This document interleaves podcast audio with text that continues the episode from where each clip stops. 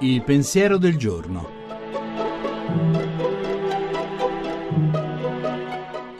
In studio Paola Ricci Sindoni, professore ordinario di filosofia morale.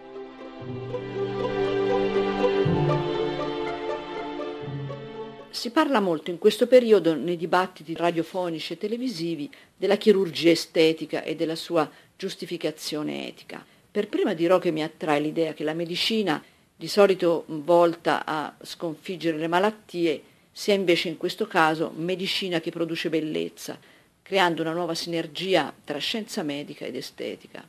Non solo, ma che rappresenti una forma speciale di umanizzazione della medicina, dal momento che il rapporto medico paziente è molto più personalizzato.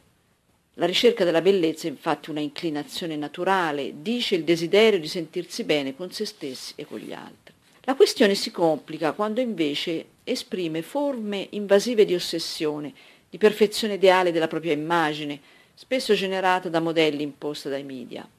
Questo significa che la cura eccessiva del proprio corpo nasconde disorientamento e povertà interiore quando cioè l'esterno e l'interno della persona non sono capaci di equilibrarsi in modo armonico.